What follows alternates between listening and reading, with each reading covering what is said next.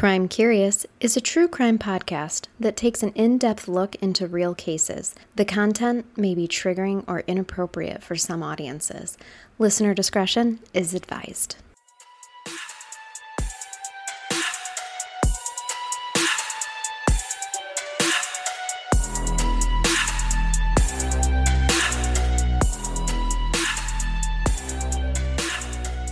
Welcome to Crime Curious. I'm Charnel. And I'm Amber.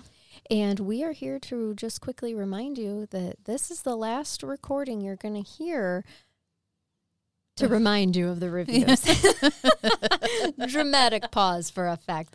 that Um, was good. I, even I was like, what? what are What you? is she doing? No, uh, this is the last reminder for if you guys want to be in our drawing for our awesome crime basket, check out our Facebook or Instagram pages to see everything in it. It's actually so big we couldn't fit everything in the basket. Yeah. Wine, coffee, wine glasses, coffee glasses, chocolate, chocolate, Chocolate chocolate, upon chocolate. chocolate. T-shirt. Oh, right. Uh, yeah, merch. Did we mention like with the T-shirt, we will size it? Yes. Oh, we have not mentioned that. Yeah, we will custom fit the t-shirt for you. Yeah, we're not sending just a piddly extra small. No, no, We're we gonna- are not. We're gonna get a size so it That fits fit you, you. Mhm. so you can wear it every day. Yeah. Proudly. Uh, make sure that you pop a review anywhere you listen Apple Podcast, Facebook, email us, crimecurious at yahoo.com. That'll even get you in there. And the reason why is not just because it does it does help us become more visible to people, other people who listen to true crime podcasts, but also I have found as I'm reading them, it gives us great insight into what listeners like mm-hmm. about us. Like, I'm always scared that people will be either offended or bored by our quick banter that we do. And uh, almost every review has said that we have a perfect amount of banter. So, like, it's helpful to know, like, what we're doing right. And we appreciate that. And if there's something that um, you know you have a critique on, email us. We're we're open to that too. Just be nice because we are fragile human so beings. sensitive. Mhm. And- You but- guys know I cry easily. Yes, we we can admit that. But anyway, so pop that on there and welcome to this week. We're kind of excited about this week. This week's theme is Munch or Madness. I'm so proud of the title. Good job. And you know, you're the one that came up, I believe. I, it was a series was of text a, messages. but nice job, Muncher Madness, where we are going to bring you two cases that, although the perpetrator was not officially diagnosed with Munchausen syndrome, there is definitely an argument to be made that this is what the More than likely what they. they were suffering from. yes. Mhm. Yeah.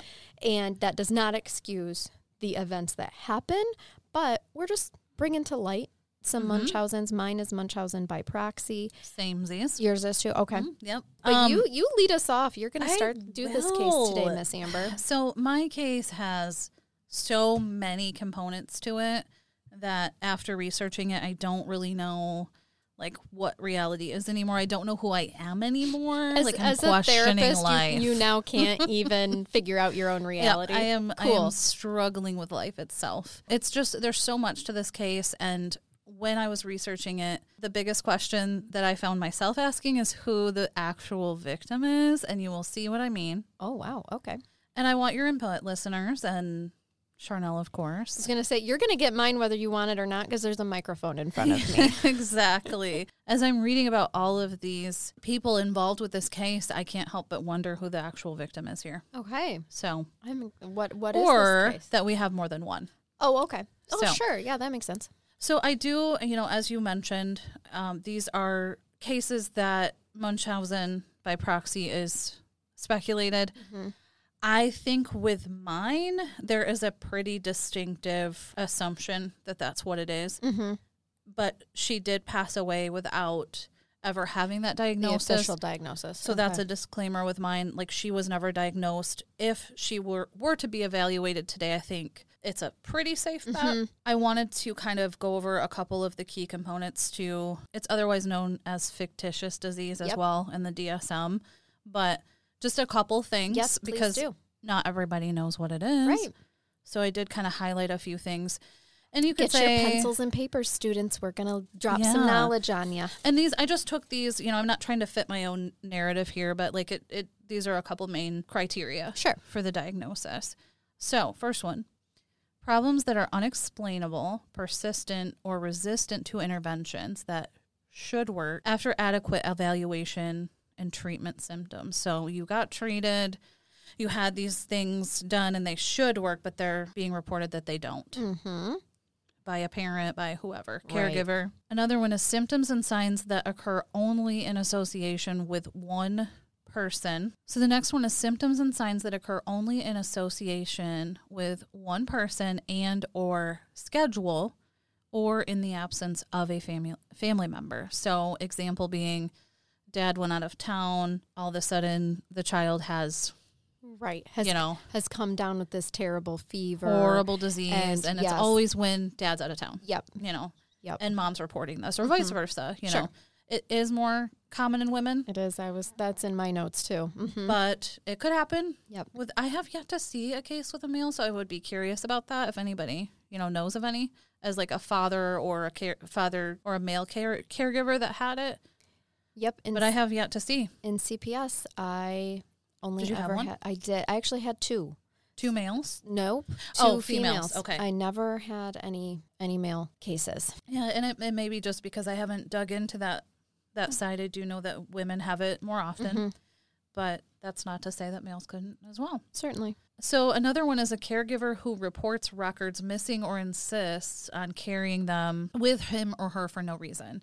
So I have the history here for you to look at. Yes. You don't need to look into that with the doctor. Right. Like, right. here it is, Here, right here Here it all you. is. I'm Mhm. telling you. hmm And then this one was really interesting to me. A caregiver who had previous nursing or caregiving experience, which there's been a couple cases where we were kind of like, I, I see a little bit of Munchausen in there. Yes. And so, and they did have the caregiver experience. So it's a little bit, I just found that I didn't know that one. So I was like, oh, that makes sense. So I didn't realize that was part of the criterion either.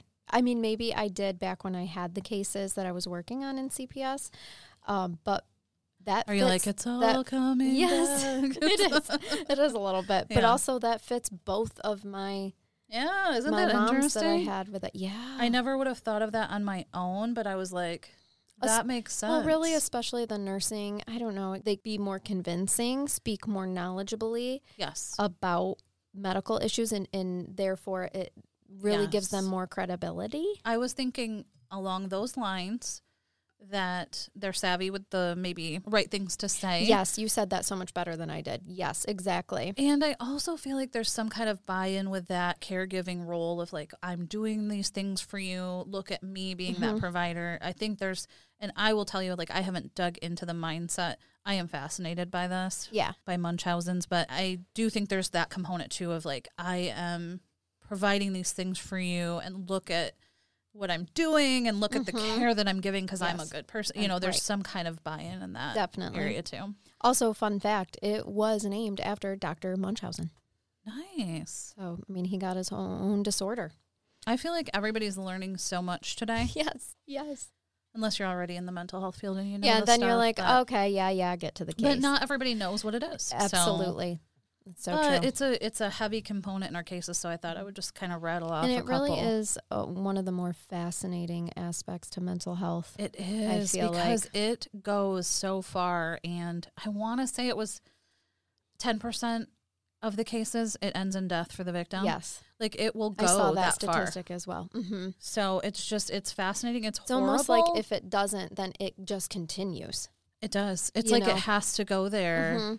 In Like, order that's to the- satisfy. hmm It's so psychologically damaging to the victim. I Mm-hmm. can't like that's the part to me that I I struggle with when I hear these cases is Mm-hmm. what they go through. Mhm. And mine is no exception. So, getting to it, so I am going to tell you the story of Gypsy Rose Blanchard today. I love that name. So do I. I was thinking like that's Gypsy such a pretty name. Rose Blanchard. Gypsy Rose. Oh, Gypsy Rose. Doesn't it just sound so wild and free? It really pretty name Mm. and I will tell you how she got her name okay, just later in a on. moment because there is a There's got to be a story behind There's Gypsy a story. Rose. I thought about the best way to begin this because, like I said, there's so much information about what happens. And so I went with the best approach being I'm going to tell you about the murder and the ending first and what basically all of this led up to. I got it. So I we're it. That makes gonna sense. we're gonna dive into that. We've done that before. Yep. On June 14th of 2015, Oh, that's not far uh, along ago. not okay. that long ago, no. So sheriff deputies in Greene County, Missouri, another we're coming to Missouri, Missouri. again. Hey, hey, I am Missouri. so predictable. I just keep picking the same guess so. So. yes, sheriff's deputies found the body of Claudine Dee Dee Blanchard. So um, her birth name is Claudine. She goes by Dee Dee. I will probably use them interchangeably because she really is identified as Dee Dee, but some of the reports they refer to her as Claudine. So Claudine Dee All right. both of them are, you know, Equally- horrible names. No, I'm just kidding. Equally as usable, I suppose. But- my middle name is D. Is it? Mm-hmm. I've always loved that name. I always do that when I stick my foot in my mouth, and I'll just be, "Oh, well, it's great for you. It really is." Well, frankly, nothing else goes well with Charnel. Come on, Amber. What were my It- parents it gonna flows. It flows. It's okay with one D if you don't put the second one on there. It's fine. So on June fourteenth, which is the day after my birthday, um, send gifts if you'd like. So deputies they find her uh, Claudine's body lying face down in the bedroom of her house. Okay. just outside of Springfield, lying in the bed in a pool of blood from stab wounds inflicted on her, which were from several days earlier. Oh. So there was no sign of her daughter, Gypsy Rose, who, according to Blanchard, suffered from chronic conditions, including leukemia, asthma, and muscular dystrophy. She has muscular dystrophy and leukemia. She had it all, yes. Um, and also had the, the mental capacity of a seven year old. okay. with, how, how um, old is she? So we'll Okay. I'm going to tell you all about that. That's a part. That's a part of this, Uh huh. it, the age thing. But the brain damage she uh, Dee reported was a result of premature birth, and she suffered from some kind of brain injury in that process. I'm just not believing anything you're saying to me right now. you shouldn't Because I know about Munchausen's, I'm like nothing you're telling Yep. me is true about this girl. Is yeah, yeah. So? Okay. w- I mean, we'll get we'll get to all the details, but you know, when the police are arriving, This is the this is what they think. that they have. Mhm. Okay. Now, I'm going to tell you right off the bat when you see pictures of her, if you have not heard of this case, which some might because it made news. If you see pictures She- of Dee Dee, uh, I'm sorry, Gypsy, Gypsy Rose. Rose. Okay. She looks sick AF. Okay. Like you would not question. Now uh, this is making me even more sad. Do you do you Oh, want to no. see her so you know? I feel like you need to. But Hold I on. bet I know why she looks that way. you do. But I'm telling you, like, oh my god. Everybody look it up while we're looking it up too. So this is Gypsy Rose and this is Dee Dee. Oh, holy shit. Okay. Breathe it in, take it in. I'd rather it. not. I I don't. I support you in that. Oh, okay. Look at that tiny little dog. Like, get me okay, out of here. That dog needs saved. It's like I'm just trying to As live my that life. child. Yeah. So this is oh what we're shit. Okay. like. This is what we're dealing with. Okay. So there was no sign of Gypsy Rose in the house when the police arrived. Okay. So and we know that Dee Dee had been stabbed a couple days at least. multiple earlier. times. Um, I believe 17 times total. And she'd been sitting in there for a couple days. So. Oh, bummer. What happened was after reading some troubling Facebook posts earlier in the evening, um, some concerned concerned neighbors notified the police, reporting that Dee Dee may have fallen victim to foul play and that Gypsy Rose, who was wheelchair bound, she couldn't walk, she may have been abducted. This is what they know information before everything know. unfolds. They're like, "Oh my gosh, this handicapped child that you know has all these things is gone. Her mother's dead.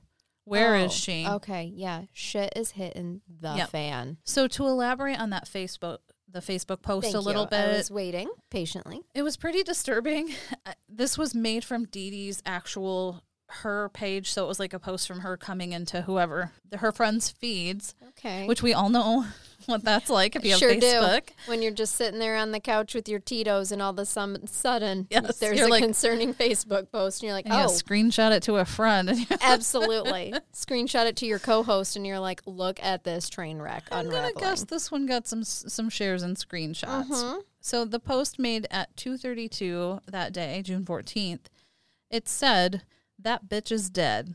Oh, Obviously, this is going to grab people's attention and so as you would assume, people some of her friends start commenting Okay, I just gotta let you know my Facebook has never had anything quite like that. It's been more neither. like let me tell you about that low down dirty husband of mine. I caught him with so and so, and that's that's the good shit that I'm like, oh, never put that on Facebook, but But I'm Let me- gonna read yours. give me my popcorn. I'm gonna be mm-hmm. reading this, following it for days. Same. I just put the little eye emojis like following.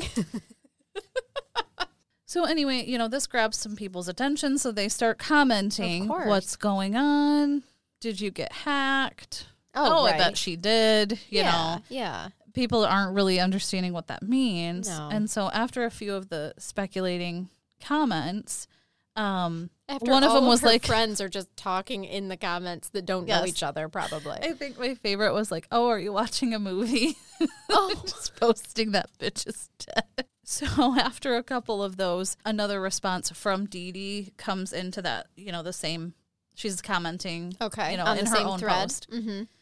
and it says, graphic warning. Um, it says, "I fucking slashed that fat pig and raped her sweet innocent daughter. Her scream was so fucking loud. LOL." What? Yeah, that's what the comment. Oh, Coming in said. shit. So, No wonder you- why the friends called the police. Yes, I would have That- definitely done that too. That is not Facebook And so, of course- material. Yes, Thank they, you. I bet she got banned for that. Oh, definitely. But can you Facebook imagine you're just scrolling and you see that? That would have been pretty horrifying. Absolutely. Like, wait, what do I do with this? Mhm. And so someone did report that. So the following day, after Dee Dee was found dead in her house, the police found Gypsy Rose in Wisconsin, where she had uh, traveled with her boyfriend Nicholas Godejohn. Okay. So she had a boyfriend. She had a boyfriend. She had met him online, and so they found the couple with thousands of dollars that they had also taken from Dee Dee's safe. Uh oh. So, if you're not familiar with this story, buckle your bootstraps. uh, I don't. Even, I don't know. I don't know what that means, but you know, It means- tighten those straps up. That we're going for a ride and you don't want your feet to fall off. You know, on the surface, and this, like I said, in the present time when they're discovering this, it looks like a girl that met a guy online. She wanted to be with him, and they killed her mom. Yeah, that you you know that old song and dance. We do. We've covered We several. but this has so many layers to it. So Get ready. get ready because it's there's like a wet so fish much. across the face. You're just gonna slap it to us. I wish I had one. okay, so let's talk about Dee Dee, shall we? Let's. I'm going to tell you a little bit about her. Let's. I need more deets of the Mm, deeds. Yes, you do. Dee Dee Blanchard was born Claudine Pitre, P I T R E, Mm-hmm. um, in Chackbay, Louisiana, in 1967, and she grew up with her family nearby in Golden Meadow. Blanchard was one of five children, and she obviously was not, that was her married name, but Right. so she was one of five children of Claude Anthony Pitre Sr. and Emma Louise Gisclair. Mm. Gisclair?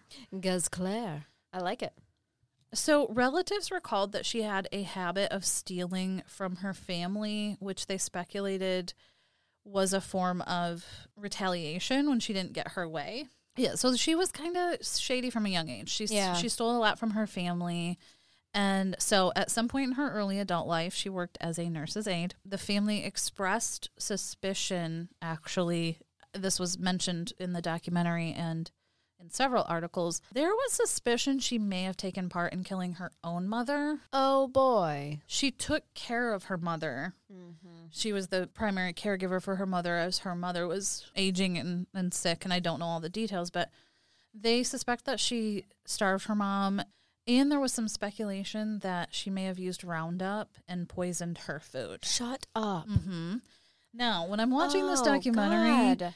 I'm going to tell you that Oh, Dee Dee, don't. Dee Dee, don't. The family, her family is really, I think passive comes to mind because they, they talk about all this stuff. And of course, in my mind, sitting there watching it, you know, with my Cheez Its extra toasty, I'm like, oh, how could they not do anything? You know, of course. Right, right, right. I don't know all this story, but there's just a lot of passiveness of like, gosh, if I suspected my relative of killing their mother, I probably would have looked into that. But Probably. but- I can just picture you with a Diet Coke and some Cheez Its. low carb, low carb Friday. Fat, fat free Cheez Its. just crunching, throwing a Cheez It at the TV. Like that's not her mother. Right. That's not. yeah, it's about right. The family, honestly, they did not speak highly of Dee Dee, and they Gee, had I'm surprised. um, her dad and her stepmom were on the documentary talking about her, and I don't get the impression that they were close. All of the things that her dad had to say about her were pretty general stuff, like, boy, she was something, you know? yeah, it was just awkward because it's like, did you know who she was at all? Right. They just, you could tell that they didn't really think highly of her, stepmom especially. When the truth all comes out about what happened, they basically said, like, when Dee Dee's ashes came back, that nobody wanted them, and the family basically said, put them in the trash. And then they laugh about it, which was really odd. Like, ma- dad and Oh. stepmom are just like, eh, yeah, they said that. Throw them in the dumpster. yeah, it was kind of, kind of like that. Awkward is that? So I just, like I said, I don't get the impression there was closeness there, and nobody had anything Really, really, Amber? good to say. What gave you that impression? They literally said they would throw Throw their daughter's ashes away. I honestly think they did. Like, not even put them in the fireplace for a reburn. Yeah. It's just, nope. toss them. Toss them. They go right to the waste service. It's fine. Yeah. I, so I, that was just an interesting part to me that there was not a lot of good things said about her, and and I and granted, like they all knew what I she like did to how, her daughter. How PC you are about this? Because if this was my case, I'd be like, these bitches straight up hated Dee Dee. Okay, they didn't even want her ashes. Totally wanted to throw them in the dumpster. well, bin. I, I do feel like her dad kind of like tried, but he didn't do a good job. Like he tried to say something good about her, but it was really it was just bad. but he had his bad. his wife sitting next to him, who would have like, probably called his ass No. out. Yeah. Okay. It was just an awkward interesting dynamic. It, yes, interesting would be a good way to describe it. So when Dee Dee was 24, she became pregnant by Rod Blanchard, who was then 17. And blind. There is a possibility Okay. that there was some blindness going on. So they named their daughter Gypsy Rose because Dee Dee liked the name Gypsy and Rod was a fan of Guns N' Roses. So they Okay. combined the two. I love it. Shortly uh, after Gypsy Rose's birth in July of 1991, the couple separated because Rod realized that he got married for the wrong reasons. I mean, he was 17. He got Yeah. pregnant. He got a 24 year old pregnant. You know, he ma- he married her to do the right thing. Right. It But- seems cool at the time to be into an older chick, but then, you know, as you grow up, Then she gets older. yeah, right. You get older. Yeah. And he realized and he realize didn't love her. she's crazy. Mm-hmm. So He's like, I am that was out. probably a big part of it too. so Dee Dee made efforts to get him to stay, and Sure. um, he Like tying him to the bed. He wouldn't. You know, after we learned about her, I wouldn't be well, surprised. that's what I'm wondering. so she eventually took her newborn daughter to live with family. Okay. And the two separated. A little, I want to do a little spinoff on her dad. He is in the documentary that I watched about this case. One of them, it's called Mommy, Dead, and Dearest. Wow. And uh, he talks about. that's an intense title. It is. Mommy, dead, and dearest. To be honest, I don't love that title. Me neither. Like, what it kind doesn't of flow at all. freaking intern staff meeting decided that name that day? it doesn't flow at all. Um, I get what they're trying to do, but Right. I just was like, uh, we could have done better. Yeah, I'm criticizing that a little bit. Yeah, like Muncher Madness. exactly. they need to call us. Yes. So he talked about his recollection that at a very young age, Dee Dee insisted that Gypsy had breathing problems. Right around three months, she was like, Gypsy needs a breathing machine. She has sleep apnea. And she made sure that happened because Gypsy did, you know, end up taking, she had a, a breathing machine for many, many years. As parents, you are your child's best advocate. Uh huh. So there was many overnight stays, sleep tests, all of that stuff because uh, Dee Dee was certain that Gypsy had breathing problems, and so uh, before they had separated, Rod recalls that happening. So this started in her infancy.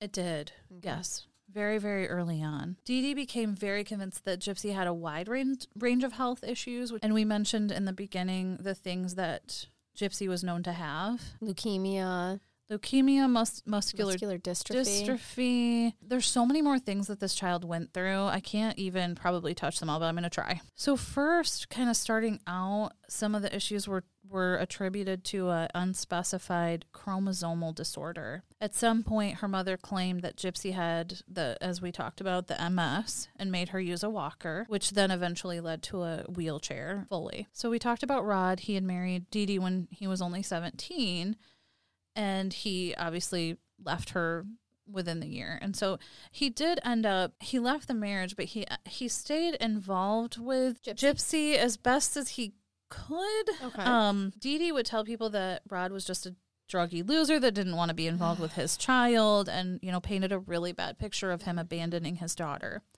But according to Rod, who, like I said, he was on this documentary and he speaks about his side of things Yeah. There's two sides to every And- story. In the middle somewhere is the truth. You know, I don't know what's true and what's not, but there are many pictures that that are shown with him, you know, with Gypsy when he's visited. He said that he paid twelve hundred dollars in child support Oh, all okay. through the years, Yeah. even until you know G- Gypsy was past Wow. eighteen. So it's not like he was just not involved with him. Okay. But he also talked about many, many times that visits would fall through. Like he would try to set something up. He and his wife at the, you know, now Yeah. they would try to arrange visits to see Gypsy, and then Dee Dee would sabotage it. Dee Dee would sabotage it, mm-hmm. or she wouldn't respond when they were like, okay, we're, we'll meet at this place Yeah. or whatever, in you know, to timely manner. finalize. Yeah. Well, Dee Dee wouldn't respond, and then a week later, she would be like, "Oh, sorry, Gypsy was in the hospital. We were doing, you know, she was having this problem, blah blah blah." So they didn't get to see her very much. So on his end, he- Manipulative. very much so. He makes it sound like he did make the effort. He did want to see his daughter, and he tried to be involved, mm-hmm. but Dee Dee wasn't having it. Yeah. I feel like Rod was put in a pretty difficult place with all of this. Um, if if his story is absolutely true, I mean, to be in that situation where you want to see your daughter, but you're constantly being told she's having all of these medical Yeah. issues. When I first started watching the documentary and I heard him talking about like something really bad must have happened for her to kill her mom and whatnot, I was like, where were you at? you Yeah, know, oh, right, like how did you not know? Yeah. But then as I'm hearing more of the stuff, I'm like, okay, I get it. Her mom is telling Rod that all this stuff's going on and Yeah. happening. And he's like, okay, you know, she's sick. You know, her mom's doing her best to care for her. I mean, I Yeah. Mm-hmm. guess I, I could see how it could happen, honestly. So he was kept outside of that circle and just told bits and pieces. So we'll talk about Gypsy a little bit. Gypsy Rose Blanchard was born on July 27th of 1991. Now we talked about her age a little bit. She was not presented as her real age for many years and Gy- so Gypsy actually didn't know how old she was for a long time. Okay, so I was really surprised by the date you just slapped me with. Mm-hmm. Uh, being a 2015 case, I thought that she was going to be born. A young child. yeah, And and that is the impression that especially the way she looks. Mhm. Gypsy was very small and sickly looking, and so she was always played off to be younger than what she actually Okay, that was. makes sense. Yeah. And I'm sorry, I should have said this a minute ago when we were on the topic, but when you lay it out like that of how Rod was manipulated to, oh, I'm sorry, but she's been in the hospital for a week and whatnot. And, and when you're being presented with all these medical issues that maybe seem overwhelming Mm-hmm. to him, of like, oh, I do not know how to care for a child with uh, with mu- MS. yes with MS or leukemia I can see how it would be easy to just be like well I, I want to be in this child's life keep me updated on what's going on and I'll see her when I can but when you're talking about significant medical issues I can see how that would be overwhelming of like okay well you run the show Dee Dee because you're the one that knows the information and knows how to care for her I agree. putting him in a worse position, actually putting him in a more vulnerable position to be manipulated. Absolutely. And also, you know, if she if he's hearing that she's so sick and weak and whatever, he he may be thinking, well, She shouldn't come to my she house. She shouldn't. She's got to rest. Mm-hmm. Mhm. So I kind of get it. Like I said at first, I was like, where were you for all of this? But then I'm like, you know what? I could see how this. You get a really manipulative person. Yeah, when you're being played and you don't know you're being played, so you think with the information that you have that you are making the best choice for your child, not knowing you're not given the right information. Yeah. Yep, That is hard. That makes me sad for him. I know. Me too. If he really made that effort and he had no clue, I'm sure that this all Could have went hard. much differently, I'm Mhm. sure, but So when Gypsy was um, seven, around seven or eight, she was riding on her grandfather's motorcycle, and they had a little. It was a minor accident. So she suffered a, an abrasion on her knee, my understanding, it, like I said, it was a minor injury, but her mother gave her the wheelchair at that age that she would come to use. because she got a scrape on Uh-huh. her knee. And her mother said that doctors had given the wheelchair to her and she would have to use it. And so I think from that point on, Gypsy then was in the wheelchair. and convinced her that she had to be in the wheelchair. she had to be in the wheelchair. Oh, seven to eight years old. being Can you imagine? oh, And there was even an interview that I did watch where there were like, because Gypsy could walk yeah. the whole time, but from that point on, she was wheelchair bound. So every time you see a picture, and we'll post some of them, every time you see a picture of her, she is in a wheelchair. There's even videos of her outside jumping in the snow, and she like jumps out of her wheelchair and then pulls herself. Like she can't use her Oh. legs. So there was a lot of like show from her too. That's the part where I'm just like, this is mind the blowing. mind games. Like the her. neighbors I were can- legit like, what? I can jump out of the wheelchair, Uh-huh. but then have to pull myself around on my arms. Uh huh. It was it was like a she Oh. like you'll have to see the video. It's like Okay. off of a porch. Yeah. You know? But there's many videos of her seeming like a happy kid. Like I'm a sick kid, but I'm happy and I'm doing my best and I'm in this wheelchair. Like there's so Oh many I feel so bad. pictures, videos, and all of this stuff out there. Wow. So, and they were involved in a lot of stuff. I'm going to get into that a little bit. Gypsy, she often went with her mom to the Special Olympics events. Oh, And so in 2001, Dee Dee at that time was claiming Gypsy was only eight. She would have been about 10 years old at that time. Okay. So she was named the honorary queen of the Krewe of Mid City, a child oriented parade held in Mardi Gras, New Orleans. So she was like part of this event because she was fighting all of these ailments and these sicknesses. So Getting all of this attention. the attention. attention, the f- they Dee Dee and Gypsy got a lot of attention, media attention. I mean, the, they were like this duo of like, oh, she's fighting all this stuff, and I'm sure that felt really good. well, that is a main component of Munchausen's is the attention, attention. that is gained. And so this one, I mean, this this was significant. They had there's so many videos of them or pictures of them at these events, and they're getting donations and they're getting all of this stuff because Gypsy Did was they so get sick. the Make a Wish? hmm Um, they they may have. A lot of They may cases have. Do end up. They got some Disney trips, Mm-hmm. and and Oh yeah, one of my actually one of my CPS cases ended up having a really, Make a Wish in a C, in a um Disney. yeah, I think they had they had several Disney trips. So Gypsy, she it appears she stopped going to school after about there's a range of kindergarten to second grade, like somewhere in there she stopped going because her mom said she was too sick to continue going oh. to public school. Okay, Of course. So we're now we're isolating her Yep. from everybody. And I read that she learned how to read through Harry Potter books, which is pretty Wow. incredible. So a lot of made up shit words like muggle. yes, that was her life. Great. That I, was I love life. Harry Potter, but there's a lot of made up shit in there.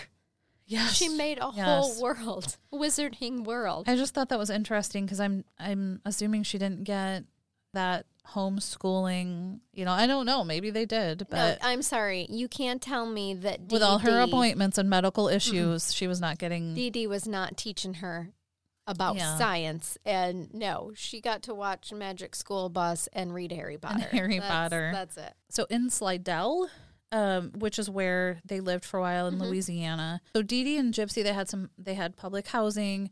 Um, they paid their bills with Rod's child support, and they had some public assistance as well. Sure. So they were granted that because of Dee Dee's, um, or I'm sorry, because of Gypsy's medical condition. So they were getting money for. More reasons to keep it going. Mm-hmm.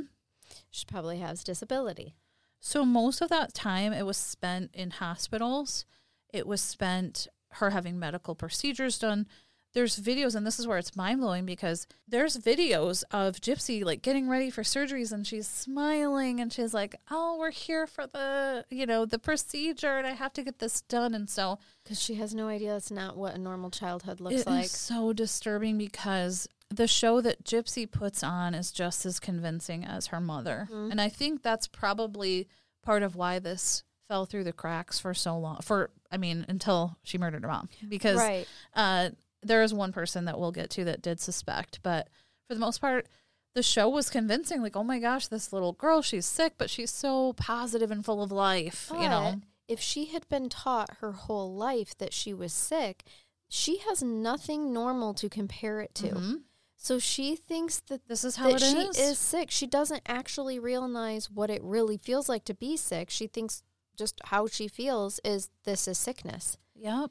Like And it's so it's so fucked up when you talk about kids, like convincing kids these things Mhm. because you can. You can convince them of ev- anything because they do not have a sense of reality yet. it's what you know she her mother paved the way for this and and she did a good job because maybe we can post some of those videos or something or you guys can check them out because they're very But you watch just, them and you're just like wow you know, like I don't I from what you've told me so far, it would be hard for me to believe that that Gypsy is acting.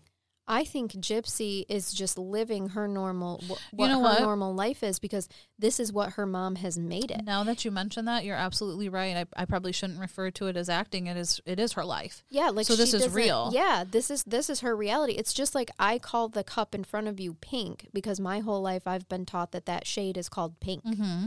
But you know, maybe the joke's on me, and this shade that we're seeing, it's actually blue. But Mm-hmm. and I've been told my whole life that it's pink, so I call it pink. Like she doesn't know. it's, it's her life it's yeah, how it is. she doesn't know the the difference, and that's so sad to me because she just was grown up made to believe that she's horrifically sick. Yes.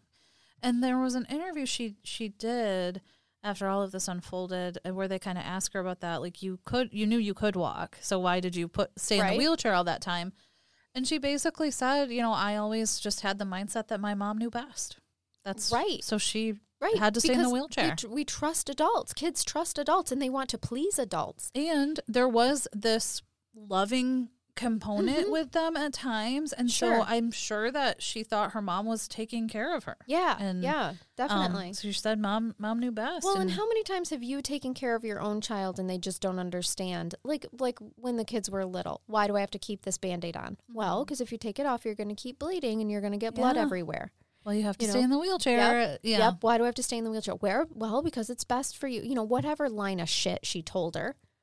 You know, so then she's okay. Well, Mom said, mom- yeah, "Mom's taking care moms of me." Mom's know it. Yeah, that's a really good point. Because when you see how animated she is and how you know smiley and great she is for the camera, my mind was automatically like the show of it. Mm-hmm. But it is her life. This is her life. She's sick and she's trying her best. And probably because mom has prepared her for that too. Like, you know, be a brave girl Mhm. and put, you know, do. And she would tell her things too, like, "Okay, well, don't you know, don't mention that you can walk. Just sit there still. Don't move." Just she'd give her those things too. Yeah. Again, kids want to please their parents. So they will do as their parents say for a most part. You know, let's, this is not talking about defiant times that kids have and, and things like that. But for the most part, developmentally, children want to please yeah, their parents. They do. If mom says not to mention that I can walk, then I won't. I'm not going to let her down. I won't mention that I can walk. And I'm sure she enjoyed that. She could feel the attention that she was getting too, and that all Mhm. feels so lovely. Yep, and I don't obviously fault this child for that, but I'm sure it did feel good. Like all these people are rooting for you, gifts and Yeah. money donated, and you know, at one point they had a house donated, and Wow. yeah, they had the I can't remember the it's in- in my notes somewhere, but So what that is doing is completely reinforcing to her that that all to- of this is mm-hmm. good and that we need to continue doing it. And it doesn't matter that I can walk. I'm going to stay in the wheelchair. yes. Okay. So the health problems they did progress to were adding some hearing problems, some vision problems. Like they just continued to to build up, and more things are coming about. And where are the doc- is she doctor hopping? Because that's a big component of it too. There was some doctor hopping, and I was going to talk about the MS a little bit Okay. because when they did a muscle biopsy on Oh, Gypsy. this poor girl. they exactly all these tests and the surgeries that her mother convinced that she needed. I, eh, that baffles me. So they did this muscle biopsy on on Gypsy, and they didn't find a sign of of MS. I'm sorry. I if I did refer to MS, it's muscular dystrophy, and I, I think I've said MS a couple times, so I apologize. Okay. It's muscular dystrophy is what she's reported to have. Okay. So forgive me on that. But so Dee Dee insisted that G that Gypsy had this and so she actually was successful in securing some treatment some way somehow for her daughter because of these issues. So after she told uh, she told doctors that Gypsy had seizures every couple months, and so they had also prescribed an anti seizure medication. Several surgeries were performed on Gypsy during this time. Like for what? And there were a couple things that I read about, and there's so many things. Like I said, I could go on forever. But so one of the things that I read about, this one just hurts me. Um, so the, she convinced doctors there was something wrong with Gyp- Gypsy's salivary glands. Okay. And they remove some of them. So what she convinced the doctors of is that Gypsy had excessive drooling, like she couldn't stop drooling, and what what she would do is put medication, like numbing medication, on her oh, gums, God. on her so mouth to increase the drooling. So they did the surgery on her salivary glands, and obviously they're not working anymore, and her teeth literally ended up rotting out. Like if you see pictures of her, her I, teeth. I did see that. Yeah, I wondered. They rot. Oh my gosh and that that one was just so it was so sad to me. So just stuff like that all the mm-hmm. time. She'd had stomach surgery. She just had multiple purposely things. doing things to give her symptoms so that they will perform surgeries. Mm-hmm. Okay, and it's mind blowing how many common things happen. And when I was doing all of this, reading about it, I would really be curious to hear from someone that works in the medical field if there's like things they can look for or because I can see how this would be it's it would be hard to catch. It is definitely I had extensive conversations with doctors when I was working these cases as a as a CPS worker it's a very difficult type of case to prove. Yeah. Yeah. And to to have in talking with doctors extensively about it, there are sign there are things that they look for, but what's difficult is that when you are talking young kids, you rely on the parents yeah. to be their child's mm-hmm. advocate. That's why I feel like it would be so difficult because there's a fine line between, well, I suspect this, but also if I, I don't, don't treat it, neglectful. Uh-huh, yes, I don't want to be and liable a, if I didn't treat something wrong with this child. So I can see how this would just be such a toxic web to be definitely in. wrapped up in. Uh huh. So I can see how it goes under the cracks. Yeah especially yeah. with a young child who and especially if you have a, a parent that is advocating of i want you to do this mm-hmm. surgery i want you to do x y and z because this is what i'm seeing at home this is what's happening and if they're coming into their office and presenting with symptoms that are falsely present because of the parents doing they ha- they don't know that they don't know that mom put numbing medication yeah. on the child's gums to make her drool excessively if, you know and stuff like that they don't have that knowledge so they're just working with the information that's given to them mm-hmm. and not to mention with this case you know she made sure to to paint the picture that Gypsy was cognitively impaired. Like she had the mentality yes. of a seven year old so child. No matter how old she is, she had to she be can't. her advocate. Mm-hmm. Advocate. Mm-hmm. And so, and Gypsy talks about that a little bit too after uh, the murder that she didn't see a way out of this because if she tried to speak up, people would just be like, well, she's, you know, oh, she's wow. not competent to speak for herself. And how maddening, Amber it to know that you are a fully functioning adult and no one will see you that way because of the web that your mm-hmm. mom has you are absolutely weaved, trapped woven? in wo- woven Wove? weaving yes and shall it henceforth shall be weaving so i don't know if i mentioned this already but so gypsy and Dee Dee were also Hurricane Katrina survivors. No, you have not mentioned that. Okay. So they, you know, they were living in that area at the time, and obviously we know how devastating that hurricane was, and yes. so they survived that, but it ruined their apartment. So they did end up moving in 2005. So one of the doctors had suggested that they relocate to their, you know, native area in Missouri, and so they actually like had they airlifted them there. You know, I think the wow. medical you know the hospital helped out with all of this like oh we'll relocate you. And that probably added to the compassion that the public had for them is like oh they survived this hurricane and this poor girl you know i'm sure. I would be eating it up too like oh my gosh this poor girl yes. you know? So at first Dee Dee and Gypsy they lived in a rented home in Aurora which is in the southwest area of the state. And so during that time Gypsy was honored by the Oley Foundation which advocates for the rights of feeding tube recipients because at one point she had a feeding tube as well. Holy shit. Um, I think that correlated with some of like the dystrophy, muscular dystrophy, and not you know muscles being weak and whatnot. So she, um, in and just bas- basically malnourishing her.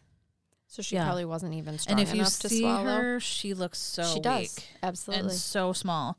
So in two thousand, in two thousand seven, she was Child of the Year, and um, so in 2008 that's when they they got a home built for them from habitat for humanity is who built it so mhm. this was a big deal. They had a wheelchair ramp put in. They had a hot tub.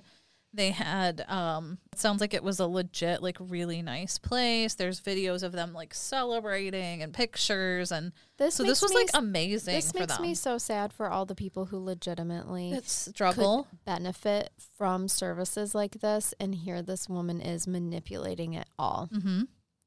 And I'm not gonna lie, I'm a soft-hearted person, so hearing a story about a single mom that survived Hurricane Katrina with her sick with- daughter, right? I would eat that up with a spoon. With her special medical needs like, daughter. Take Mhm. my money, Definitely. take it all. yeah, It's I like get me it. with the dogs online. I'm Yeah. always like, here. Stay away from all Sarah McLachlan songs and Oh, the oh ASPCA gosh. commercials. They, they hurt me, Me so badly. So there was an outpouring of support, obviously, from a lot of charities. They're just like, here, take it all. Yeah. Take everything from us.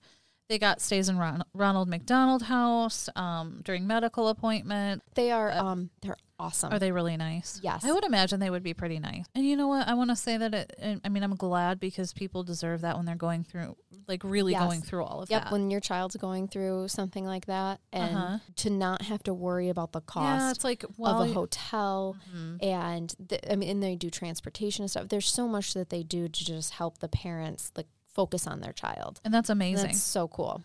but so she even got she even took advantage of all that. She got the Ronald McDonald. She got backstage passes to Miranda Lambert all concert. right, Dee Dee, Yeah, I'm, I'm done, done. with you. I'm done. I am done. Multiple free tri- trips to Disney, and you called it the Make a Wish Foundation did provide Yeah. the, I think the concert tickets Yep, of for course. her. yeah. So, and Rod was still on the the sidelines paying his child support, so they were doing really well. Oh, Rod's good probably job, over here Rod. like, yeah, I can't see my daughter, but she's sick. but I'm she's just gonna pay. Yes. And so this was really interesting too. Rod recalls calling Gypsy on her 18th birthday. Dee Dee tells Rod, "Make sure you don't mention that she's 18 because she she has also convinced him that he her functioning is limited. She'll get confused. She doesn't really understand. She doesn't think she's that old." Because she's been telling Gypsy that she's Oh. younger this whole time. My God. Rod recalls because again he's kind of over here clueless about everything. and He recalls thinking that that was really freaking weird. Yeah. But he didn't question. He's like, Right. okay, Because he doesn't want to do more she has all this stuff. Yeah, so he to you his own daughter. It's like whatever you say. Before we throw stones at Rod, also remember that Gypsy was born when he was 17 years old. Mm-hmm. Dee Dee was 24. Call in the shots right from the beginning. And how often do we fall into relationship patterns of behavior? yeah, And so, right from the get go, when he's a young 17 year old, he just trusted that Dee Dee knew what she was talking about and that she could care for Gypsy best. So, you fall into this relationship pattern of, okay, yep, all right, I'm going to take her advice cause, Yeah. because nothing bad has happened so far. So, I'm going to just trust what she's saying. Dee Dee's doing a good job. She's doing all of this care. I trust her. Yeah, I'm sure that's how it went. and it but- makes it worse because the way that Gypsy looks is very convincing. Yes. And so I was actually, that was the next part I was going to talk about is that a lot of people really fell in love with Gypsy because she was this little tiny girl and mm-hmm. her voice is super tiny too. If you mm-hmm. hear her talk, really high pitched and she just sounds so delightful. Aw. And um, Not at all like a munchkin, like you from the Lollipop I Guild. just- like you just, not super creepy. Like I just unfortunately portrayed like, her. you just sounded She- like from one of the The munchkins. From, yeah. Well, Yep. We represent the Lollipop Yes. Guild. Yeah, that's She didn't sound like that. okay. for the record. But she was toothless almost. She had these Yeah. big glasses. She was bald. Her Oh. mother would shave her head because she said, Well, your hair is going to fall out anyway with the leukemia. You're going to oh lose it anyway, Oh so we'll just God. keep Oh it my God. shaved. So I she's bald the whole time throughout her. Is it bad that at this point in time we're an hour into about an hour into the podcast and I have no I no longer have empathy for the fact that you told me this woman was found dead on her bed You- at the beginning. Your feelings, I think, are, are normal. And this is why, like I said, you hear There all this stuff. You're like, who's is- the victim in this? right. There really is no out for her. She's not Mm-hmm. wrong. She is trapped beyond Wow. imaginable words. Like you said, means, but even if she went and tried to tell everyone, like, look, I can Oh, walk. she's- Look, I she's can talk. impaired Yep. and- She has set the tone for she is cognitively impaired. Mm-hmm. Holy smokes. This is bananas. So another piece to this, when they left the house, Dee Dee would take the oxygen. She had an oxygen tank and uh, feeding tube, so they would take those with her. And Gypsy was fed children's liquid nutrition, um, Pediasures, and Yeah. so she was like that was what she would get So no yeah, so she's malnourished. well into her twenties. Right. Oh, wow. Yeah, No. And I can't help but notice that Dee Dee herself didn't deprive herself of a snack or two. Jesus criminy. you you are correct, Charnel. I'm- think your observation is Listen, I is would legitimate. Never body shame anyone except for heinous individuals that deserve it. And I'm sorry, Dee Dee, but while you're clearly enjoying your little Debbies for the both of you, you are starving your your, poor child daughter. is starving. She was so small. Put Um, down the ding dong, Dee Dee. Ding dong Dee Dee. That's what we'll Just call what her. she needs to be. No.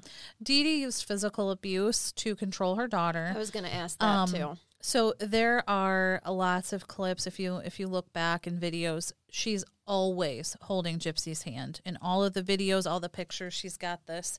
I think she's even in that picture I showed you holding her was, hand. mhm. Along with the puppy that I'm still fearful That for. poor puppy. That puppy knew yeah. what was going on. Yeah. Dogs know. So whenever uh, Gypsy would say something that was a little too suggestive or say too much, she would squeeze, Squeeze her, her. hand and Oh, you know I hate tight this. squeeze like you're you know a warning. And then when the two were alone, Dee Dee would strike her with uh, her fist or a coat hanger she would use to beat her. And honestly, I don't know that we'll ever know the extent of everything because, like I said, nobody had a frickin' clue any of this was going on the entire time Yep. until So there's a whole bunch that Gypsy can't remember Probably from her childhood. because this went on into her 20s. Right. All so, of and I mean, think about it. I can't remember all of my childhood. None of us can. Mm-hmm. And, you know, a lot of us, it's probably pretty thankful that we can't remember everything. But, you know, yeah, I'm my- glad I've I- blocked some things out. Right. But I think my earliest memory, I'm like five, four or five. There's a bunch that we don't know and we'll never know. the only things that we have are Gypsy's, the, her story of telling Yeah. what her mother did after her mother was dead. Because nobody knew about any of this stuff. I did mention there was one person that was suspicious Yes. of some behaviors. And so his name was Bernardo Flasterstein. Flasterstein. Flasterstein? it's a lot of sh- sh- sh- Bernardo. Bernardo, he was a pediatric Okay. Neurologist. Yes. All right. All right. And he's So- got Dee Dee's number, huh? He has he was he was suspicious because Not like the bathroom wall kind. Like, yeah, like He knew something. I see you. I see you, ding dog Dee Dee. I see you triple D and I am on to you. It's actually quadruple D. It Ding is. dong Dee. Yeah. Quadruple D. Quad D right here. So this part kind of took me on a, an emotional roller coaster because I'm like, yes, Bernardo, and then it was kind of like, mm. Bernardo knew. Yes. Okay. Yeah, I know that Because- roller coaster. He was suspicious because when they did an MRI and some of the blood tests, they found no abnormalities. They also, he indicated that somebody with muscular dystrophy would have a decline in muscle function Sure. because you're not using those muscles in Yep. your legs, they will naturally shrink. And there was no indication with Gypsy's legs that that was happening. So he was like, I think this bitch got some Munchausen going on. Right, and he right. actually put that in He's- his report. Yeah. He's, he specifically indicated that he suspected Munchausen by proxy at that time. Okay. Here's the problem, and this is where I was like, no. He was in the documentary talking about this. He suspected it. He called her out, but nobody else really cared. And I don't want to say they didn't care, but nobody else acted on Took that. Took it seriously. And you got Ronald McDonald. You got, you know, the Make housing. a wish. the, You've got Habitat for, for Humanity. He said, yes, I suspected, But with with no one else basically on my side, I mean, how was I going to take all this on and you know be the one to be like she's lying with all these people? Okay. So I I get it. Yeah, let me let me put myself in his position. Would I have liked Bernardo to have a little more of a fight? Yes. Right. A little more zest in your step, mm-hmm. Bernardo. But he documented that's what he suspected, and he was on to onto the behaviors. She quickly did change doctors, and you know she knew he was onto them, and so she got rid of him real quick. Yes, that is a very, very common piece Yep, too, and he- something that I battled with the cases that I worked as well as trying to. They would stay such a short period of time with doctors that it eventually got to the point where I had to show, look at all the doctor hopping. Uh huh. When they heard something they didn't like, they went to another doctor. That's exactly what she did. She somehow got access to his notes, which I'm sure she was doing what she does somehow. But so once she saw that, she was like, "Peace out." So How did she? Well, people are very savvy though. But yeah, I mean, whether when you want to find um, find something, you're gonna do it. And I'm sure she had her ways. Hmm. I'm too lazy for all of that. But It takes a lot of planning and effort. Flasterstein didn't follow up by reporting Dee. Like I said, he suspected, but he was like, I don't, was I got nothing. ask that. All right, Bernardo, come Uh-huh. on, man, at least report it. He said he had been told by other doctors to treat the pair with golden gloves, as as he quotes. Um, Oh, and and doubted the author- authorities would believe him because of all like i said i mean she was like america's little sweetheart with all of her you know everybody loved her she was adorable i mean if i thought she was a sick child i would be like oh my Yeah. gosh And who wants to be the asshole that's you know Like, trying to claim that. Yeah. she's not really sick? I okay, all right. so it's like it. i get it I, I I do. do, I'd like to think I have big enough kahunas to say something, but maybe I wouldn't. I've Right. never been in that position. I when you're know. facing the rest of the world like in love with this child and this mother daughter story and and then knows? the possible negative press that could come on you and your practice or your hospital. Mhm. That's a lot to take on. So I get it. So there was actually another, there was one other call that had come into the police about Dee Dee using um, different names and, and birth dates for herself and her daughter. Because, Oh. like I said, the age, she was always playing with the age. So somebody obviously caught on to that and they reported her. Officers performed a wellness check and Dee Dee did her thing, explained everything. The officers ate it up with a spoon, and so nothing ever came of that report. It didn't go anywhere. Okay. So I'm sure that she presented, and if you look at the videos and stuff, she seems like the super loving mom. She's Sure, like, of oh, course. we're doing this, and oh, Gypsy's got her appointment, and you know, she's doing this too. Mm-hmm. I, yes, do do do. like the lollipop Yes. girls. By the way, that is the motion you just did. it's convincing. I'm not gonna lie. yeah, I'm. I, it has to be. I mean, that's that's all part of it. So, yep, she that file was closed. They they didn't look into it any anymore. Since 2001, Gypsy attended these science fiction and fantasy conventions, which is adorable. And sometimes she would go in costumes. and she felt like she could blend in there because she was in a wheelchair. She knew, you know, she was different, so she liked going to these. And there was an event in 2011 which they think maybe she tried to escape. It was an attempt um, that ended with her mother finding her in a hotel room with a man she had met online. Oh, Dee Dee again produced paperwork giving Gypsy's false younger birth date and threatened to inform the police, like probably something like you're with a minor or something. You know what I mean? yeah. And Gypsy recalls that afterwards, Dee Dee smashed her computer with a hammer and fr- and threatened to do the same to her fingers if she ever tried to escape again. Oh my gosh, She also kept Gy- Gypsy leashed and handcuffed to the bed for two weeks. this is like some Rapunzel shit. I know it's so horrible. oh my goodness. Dee Dee later told Gypsy that she had filed paperwork with the police claiming that Gypsy was mentally incompetent. Um, and yes, because that's where you file that paperwork. And so I believe, you know, prior to that, she had always said that the mentality was of a seven year old, but then she legally went to take action. Mm. Again, as we mentioned, leading Gypsy to believe that if she attempted to go to the police for help, they would not Right. be able Yep. to help her or they wouldn't believe her. So sometime around 2012, Gypsy, she continued to use the internet after her mom had gone to bed. And keeping in mind, she's older now. She's Yeah.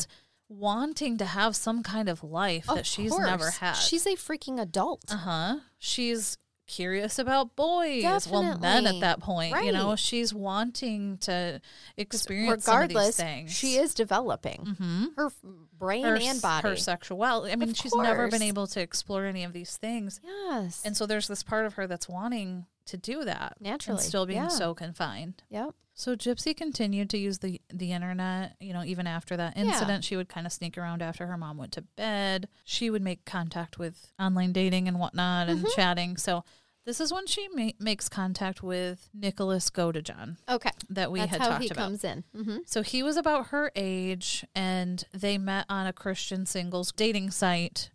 And so they started talking all the time. I'm going to tell you that Nicholas, so we have a lot going on here with Nicholas. First of all, he is identified as on the spectrum. Okay. So he's autistic. I've seen Asperger's autistic. You know, he's Sure. on the spectrum Mhm. somewhere. I also saw that he was diagnosed with with dissociative identity disorder, and I only saw that in one portion. So I don't know if that's completely true, but it was in. I mean, he had some mental health issues going on. Sure. He had been reported. There's some criminal history and some sexual issues as well. Like he was reported in a uh, McDonald's bathroom masturbating to pornography for like eight hours is what I read. That's a lot.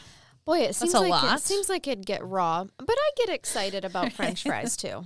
So So so there were some things yeah, going, on- going there's a lot to unpack here. Mhm. All right. But the two they they hit it off. They were talking all the time. So they continue. I mean, they talk for a while. And Gypsy confided in Aaliyah Woodmansee, and she was the neighbor. So she's she's 23, She's Gypsy's neighbor. and she didn't know that Gypsy was actually her own age. She thought of Sure. Gypsy as younger because that's what they were told. Yeah. But they it sounded like they kind of talked a little bit at times, probably very controlled. Actually, I believe she is the girl that's in the documentary and talked about like mom was always nearby. Yeah. Like Gypsy did not have Yep. free Any time. freedom. hmm No girl time going on. So she confided to Aaliyah that she and Nicholas had discussed eloping and getting married and names for their children, all that stuff that you do Yeah. probably earlier on. Girl you talk know. stuff. Yeah. Yeah, so you know they were just really falling for each other online, and so Gypsy she apparently had five different Facebook accounts, and they would Oh. she would interact with. Okay. Also goes to show that she does not have the mentality of a seven-year-old hmm when she has the Exactly. ability. I couldn't manage that many Yeah. accounts. My goodness. Long story short, with their relationship, it did turn into this very sexually driven Sure. relationship. They started exchanging pictures and Yeah. sexual fantasies and a lot of role playing. A lot of sexting. Yes, Mhm. Nicholas was very big on like the the role playing and fantasy type worlds of like Okay. you know different scenarios. And what ended up happening is uh, Gypsy kind of confided some of these things to Aaliyah. You know, I think it's the closest thing. She's the closest thing to a friend that Gypsy had. Mm-hmm. Well, Aaliyah didn't know that Gypsy was her age. She thought she was younger. Right. So she ends up confiding in Gypsy's mother, like, I think there's this predator taking advantage of her. Oh shit. Because Nicholas is her age, yeah. Gypsy's real age. Yep. But Gypsy presents as this younger person.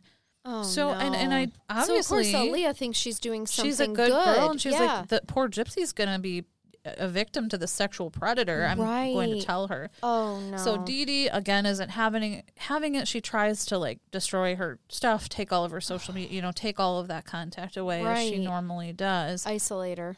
They were still able to maintain contact. I think these two like really had this strong relationship Mm-hmm. online going, the fantasies and the all of that stuff that that I feel like it's normal teenage stuff. Like, oh, what are our kids' names gonna be? Definitely. Yes. All of that stuff. So they do they do manage to maintain contact.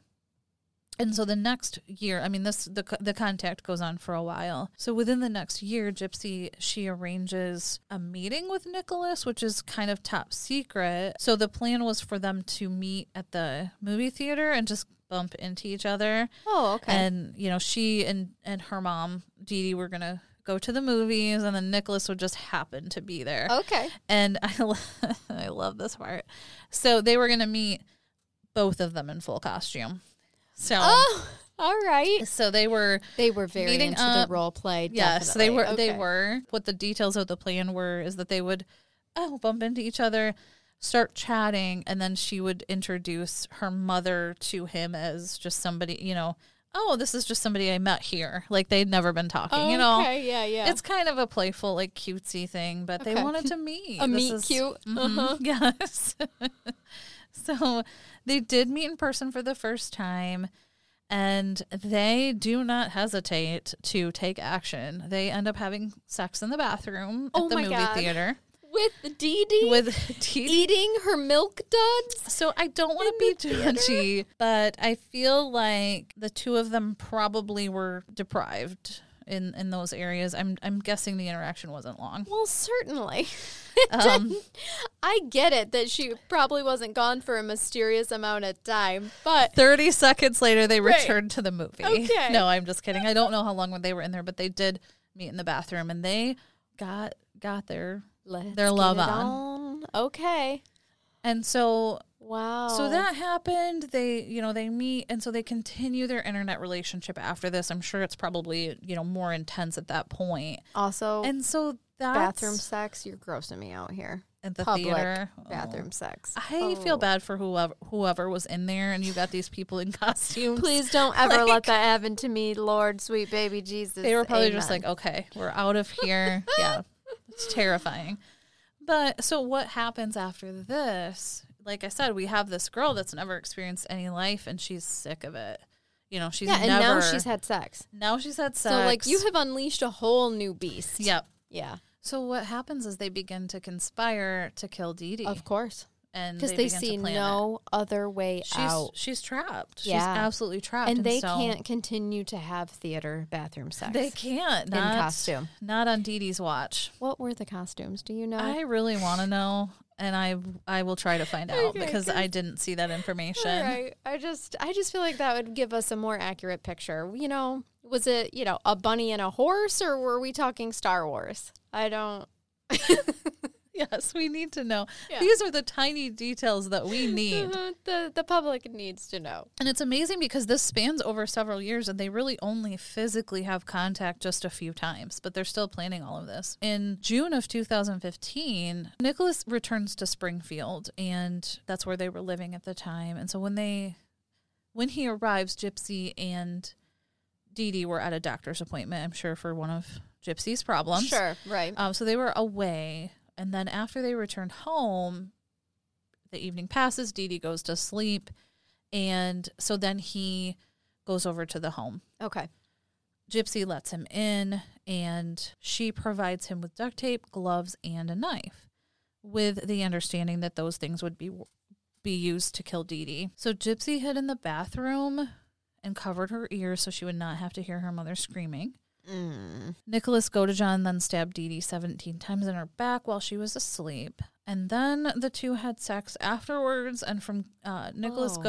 Testimony, they did it all anal, oral, and everything, which I was like, Why does he have to testify to that? I honestly, I want to be honest, know I what feel the this is sp- costumes were, but I didn't need to know that. I feel like this could be tied into a spectrum thing. Like, I'm not going to hold, I'm telling you exactly what happened. That is a good point. You know Like, what I mean? you want the details. I'm going to tell you. you want to know what happened? This is exactly what happened. Okay, so, So- we did it all. He all said they did it all. I don't know if that was some kind of celebration afterwards, but it almost, you know, or it kind of like seems a like freedom of yeah. like now we can do it all. She's dead. We're free. We can Mhm. go. They took four thousand dollars in cash from a safe that Dee Dee or you know some something that she'd been saving the money in. Oh, I'm not. I mean, I'm not condoning murder. This isn't right. It's a loaded case. But damn, I, Mm-hmm. I, you know, sometimes being an empathetic person, you really can see both sides. Like I understand why they would feel the desperation of there's the no other way. And I just want to Um, mention too. I don't know if I made it clear when I started talking about Nicholas. He's on the spectrum. He had the DID. Yeah. but he also um, was low lower functioning. Okay. So he had some kind of cognitive. Easier to manipulate too. Mhm. So I just want to throw that out there because that's Okay. a component in this as well. Definitely. So they fled to a motel outside of Springfield where they stayed for a couple days while they were planning what they were going to do next. hmm During that time, they were seen on security cameras in several locations. Gypsy said at that point she believed the two had managed to get away with this. Yeah. So they were And probably, feeling good. Mm-hmm. feeling like she's living her best life. This is the first freedom she's ever had her whole life. Isn't that when you stop and think about that? You're right. Like that's probably it was probably thrilling in some way. she's way. 24 years old. like I am out with this person that I love. Yeah. we can wear our costumes. We can do whatever do we want. What we want. Because uh, you know, I've been treated like a seven year old my entire life, Mm-hmm. and now I'm I can finally be treated like a 24 year old. Yeah. Wow. So they, I don't understand the reasoning in this, but so they mailed the murder weapon back to uh, Godejohn's home in Wisconsin so they wouldn't get caught with it. Uh, oh. So they politely mailed it back, I guess, to his house. And I don't mean to Oh, laugh. Okay. But you have two people who are essentially so naive. Yeah. you know what I of mean? course, And they've yep. done this. How how else do you get something from point A to point B when Yeah. you can't take it there yourself? You mail it. Mm-hmm. Okay. So several, yeah, you're, like we need to get rid of this. What are we gonna do? I Grab know. some stamps, honey. We're going to the post office. Oh, this is just. I'm not gonna lie to you. My heart hurts for both of them. Me too. And when I when I was I'm not- researching this, I'm like, this I just sucks. might be a horrible person because my heart hurts less for Dee Dee. I am like, not disagreeing with you. Think about this. Think about this, you guys. When you think about having surgery and the pain medication and the the constant poking with needles and medical appointments that that girl had to go Uh-huh. through, a- and And when she was a child, that's like we said, it was how it was. But as she's getting older and she's do you meeting know a how boy, and- traumatizing that is? And I maybe it's different for me because I have I have a husband who has a chronic illness from childhood, uh-huh. and he, as a grown ass adult, he hates hospitals. He cannot stand having an IV put in because it's been his entire life, yeah, and he is just like he is over it. I mean, it is it it creates trauma and she had people might been. not realize that. You know, even like a white coat, like seeing a white coat when you've grown up as a child, constantly having to go to doctor's appointments. A white coat can re-traumatize Mm-hmm. you. Something that simple. So don't like I have. I really struggle with this I because it's not okay that they murdered Dee Dee by any means, and she shouldn't have lost her life in this. But at the same time, I can see why she thought that it was the only way The she was only going to get to live hers. and that's a literally it what is- she says. It is like a self defense plea. It was the only way she could prove that she is competent and could move on with her life. But unfortunately, I'm sure she probably didn't get to. You'll get to that. Yeah, But we're coming. Actually, we're coming back full circle to that Facebook post when you know because Mm-hmm. the murders happened, and so obviously there was that really Yeah. suspicious post that why? happened. Why? Why, Gypsy? And Is it because she wanted her mom's b- body to be found? Yes, that's what the speculation exactly was. That in some way, you know, she did want to make sure that her mo- mother's body was found. Okay, that Mhm. makes sense to me.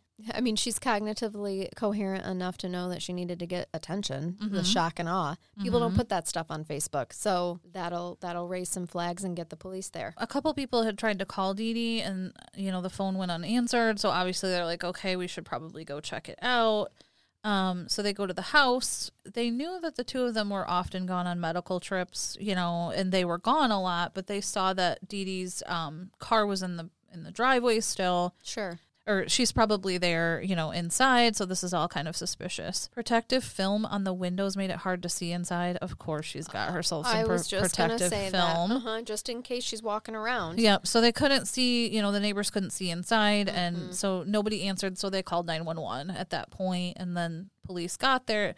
And like I said, at this point, they still think they have these amazing neighbors, Dee Dee, the caretaker, and her poor sick child. Yes. So they probably were concerned. They're like, oh my gosh, Dee Dee. Right. You know, they had no clue. Nobody had a clue about any of this. So when the police arrived, they had to wait for a search search warrant to be issued because Right. They can't just They go can't just busting enter. down the door. but they allowed one of the neighbors present to climb through a window while they were there and I guess let them in at the time. Right. And basically like take the liability. Yeah, like uh, you you're can- breaking and Yes. entering. Yeah, I think that's kind of what happened. Mhm. So when they got inside, they saw that there was nothing disturbed, that Gypsy's wheelchairs were all still there. So they really thought she was abducted at that time. Sure. Because why would you think anything else? Yeah. And so, and let me go back to that because that was just the neighbor entering. The police actually did wait until the warrant was issued, which it was, and then they entered. Okay. Um, they then found Dee Dee's body, and uh, a GoFundMe account was actually set up to pay for her funeral because everybody was Oh. like devastated Yeah. that this had happened. It sounded Sure. like somebody broke in and Yeah. murdered her for no reason. Of course. so, and that's what communities that rally together do. I get it. uh huh. So all of the people that knew the, you know, Dee Dee and Gypsy, they feared the worst. That even if Gypsy hadn't been harmed, she'd been, um, you know, helpless without her wheelchair and her medications. Right. And so if she was abducted, she wouldn't make it long because she had oxygen tank, feeding tube, wheelchairs, and nothing was gone. Right. They're like, oh my gosh, this poor child. So Aaliyah, the the Yeah. friend, um, she was among the neighbors that had gathered. This obviously drew a crowd, and she basically indicated to police that she knew about this online boyfriend that Dee Dee ha- or Of that course, Gypsy had. that she was tipsing, Yeah. tipsing, tipping Dee Dee off to of like he may take advantage of the them. sexual predator. Yeah. So she showed them the printouts that apparently she had saved. I think probably to show Dee Dee, maybe. I Mm-hmm. don't know.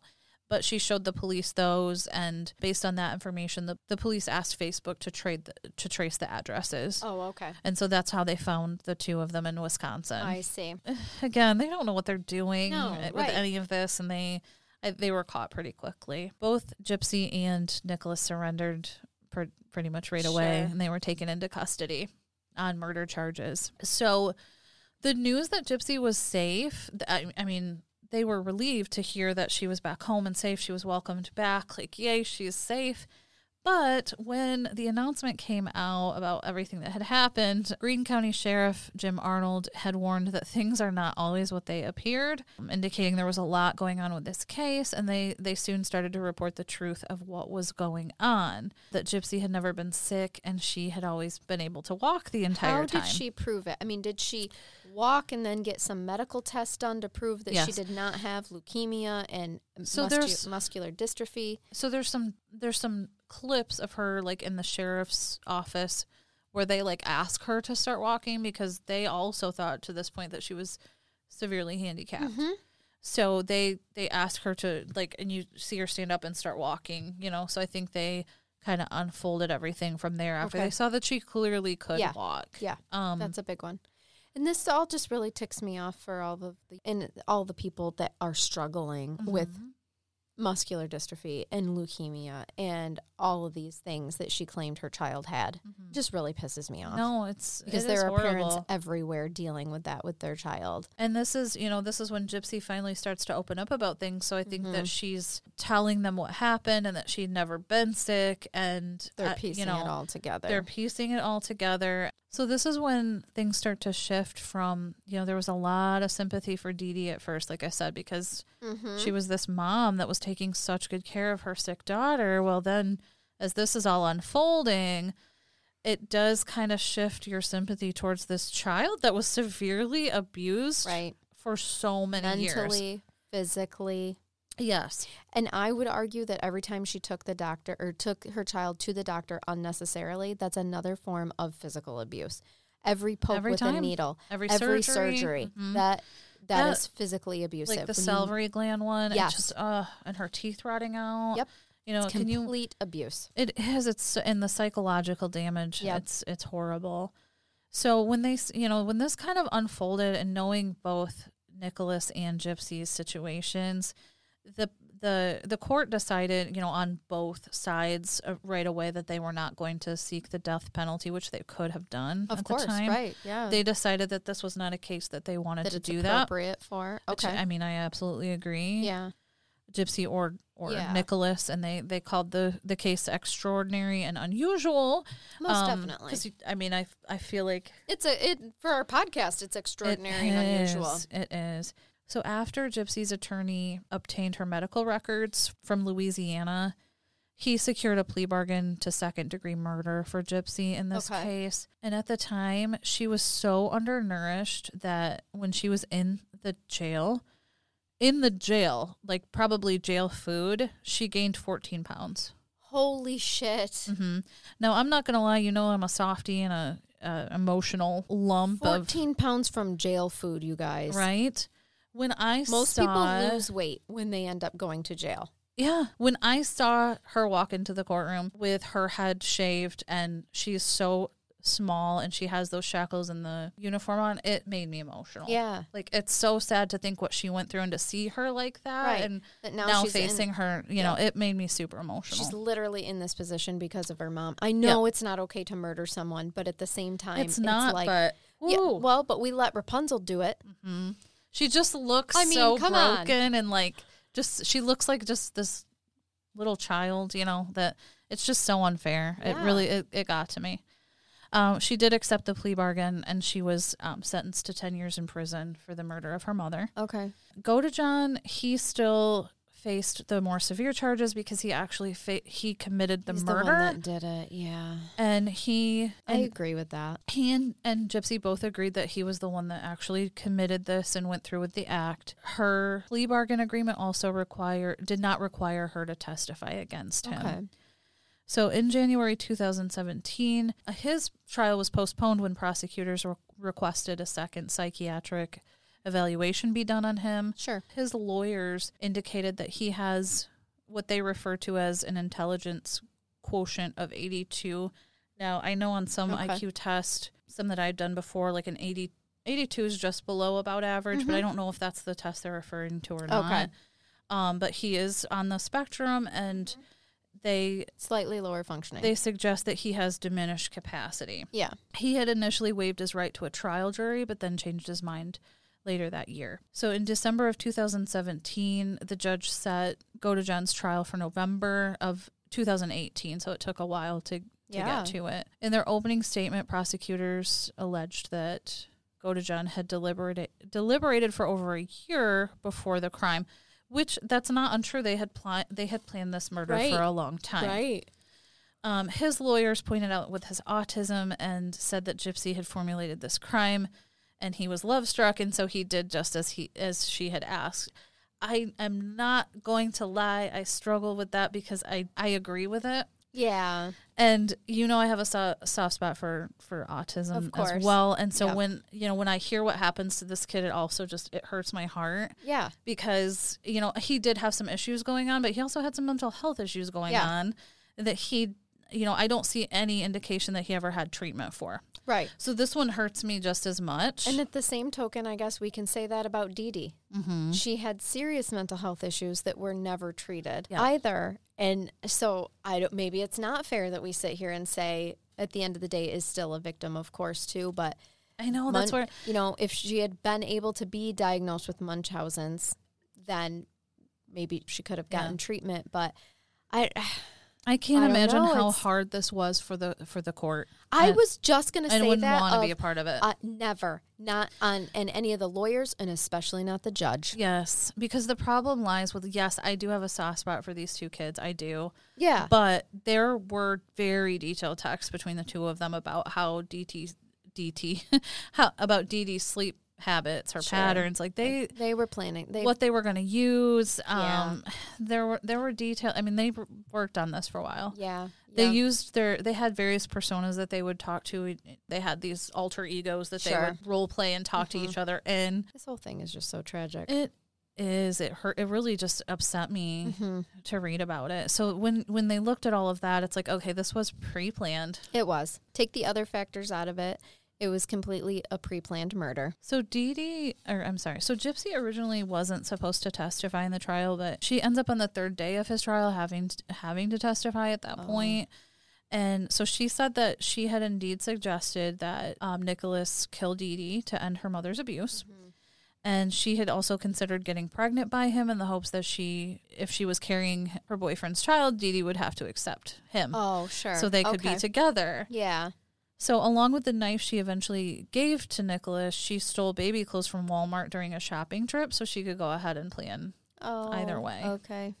Oh wow. Um, Like here's my only two options out of this. Out yeah, of the these are the. This is what I've got. I get pregnant or I kill my mother. Yeah, can you imagine Wow. those choices? No. Oh, that I breaks can't my imagine heart. being faced with like these are my options to have a Whichever one happens life. first. hmm After four days, the case went to jury, and the juries had the option of finding Godejohn not guilty or guilty, obviously, Right. of the murder charges. So they could either choose un- involuntary manslaughter, second degree, or first degree murder.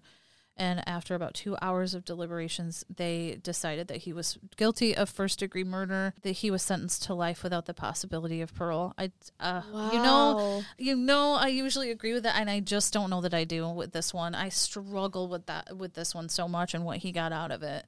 And this again, it's just it's one of those cases where no matter how you look at it, it's so tragic. It is, but at the same token, he was the one that carried out the act. He was they definitely deliberately planned it, and he was the one that essentially had the most to lose because he wasn't the one f- that was subject to all the abuse. Yep. So for him, to, you know, to I mean, He's a he's a situation for me where no, I don't necessarily believe he should be out free, but I don't know that prison for life is the appropriate place. certainly You don't know. think that's going to help any of his di- diagnoses. It's just so it's just so tragic to me the whole thing. You're so right, though. Like now, I don't know what's real in life. I know. and like who I, am I as a person and what do I do? and I don't know how I feel about the way I feel about some of these things. Oh, it's, that's how I was like I don't know what to think anymore. Yeah, and also I think they're all victims. Uh, This yeah. whole circumstance yes. is just such a victimization of three people. So I'm gonna Ugh. I'm gonna give you a little bit of aftermath of you know kind of what happened, you know after all this unfolded. Like I said, the neighbors were legit shocked. Oh, sure. I mean, even Aaliyah in the documentary is like she's crying, probably talking still like I this. can't believe I'm on this documentary. She's probably because it was traumatized. Dee. Like, Can you what? imagine like learning your neighbors No. next door literally, you know, nothing was what it seemed for 10, Okay. 15 years? Full disclosure, though, because we do this podcast, Oh yeah, you trust no one. I yeah, and some of my neighbors are so nice that I'm like, God, do you have bodies Where's in the, the, body? basement? Yep, You I get it.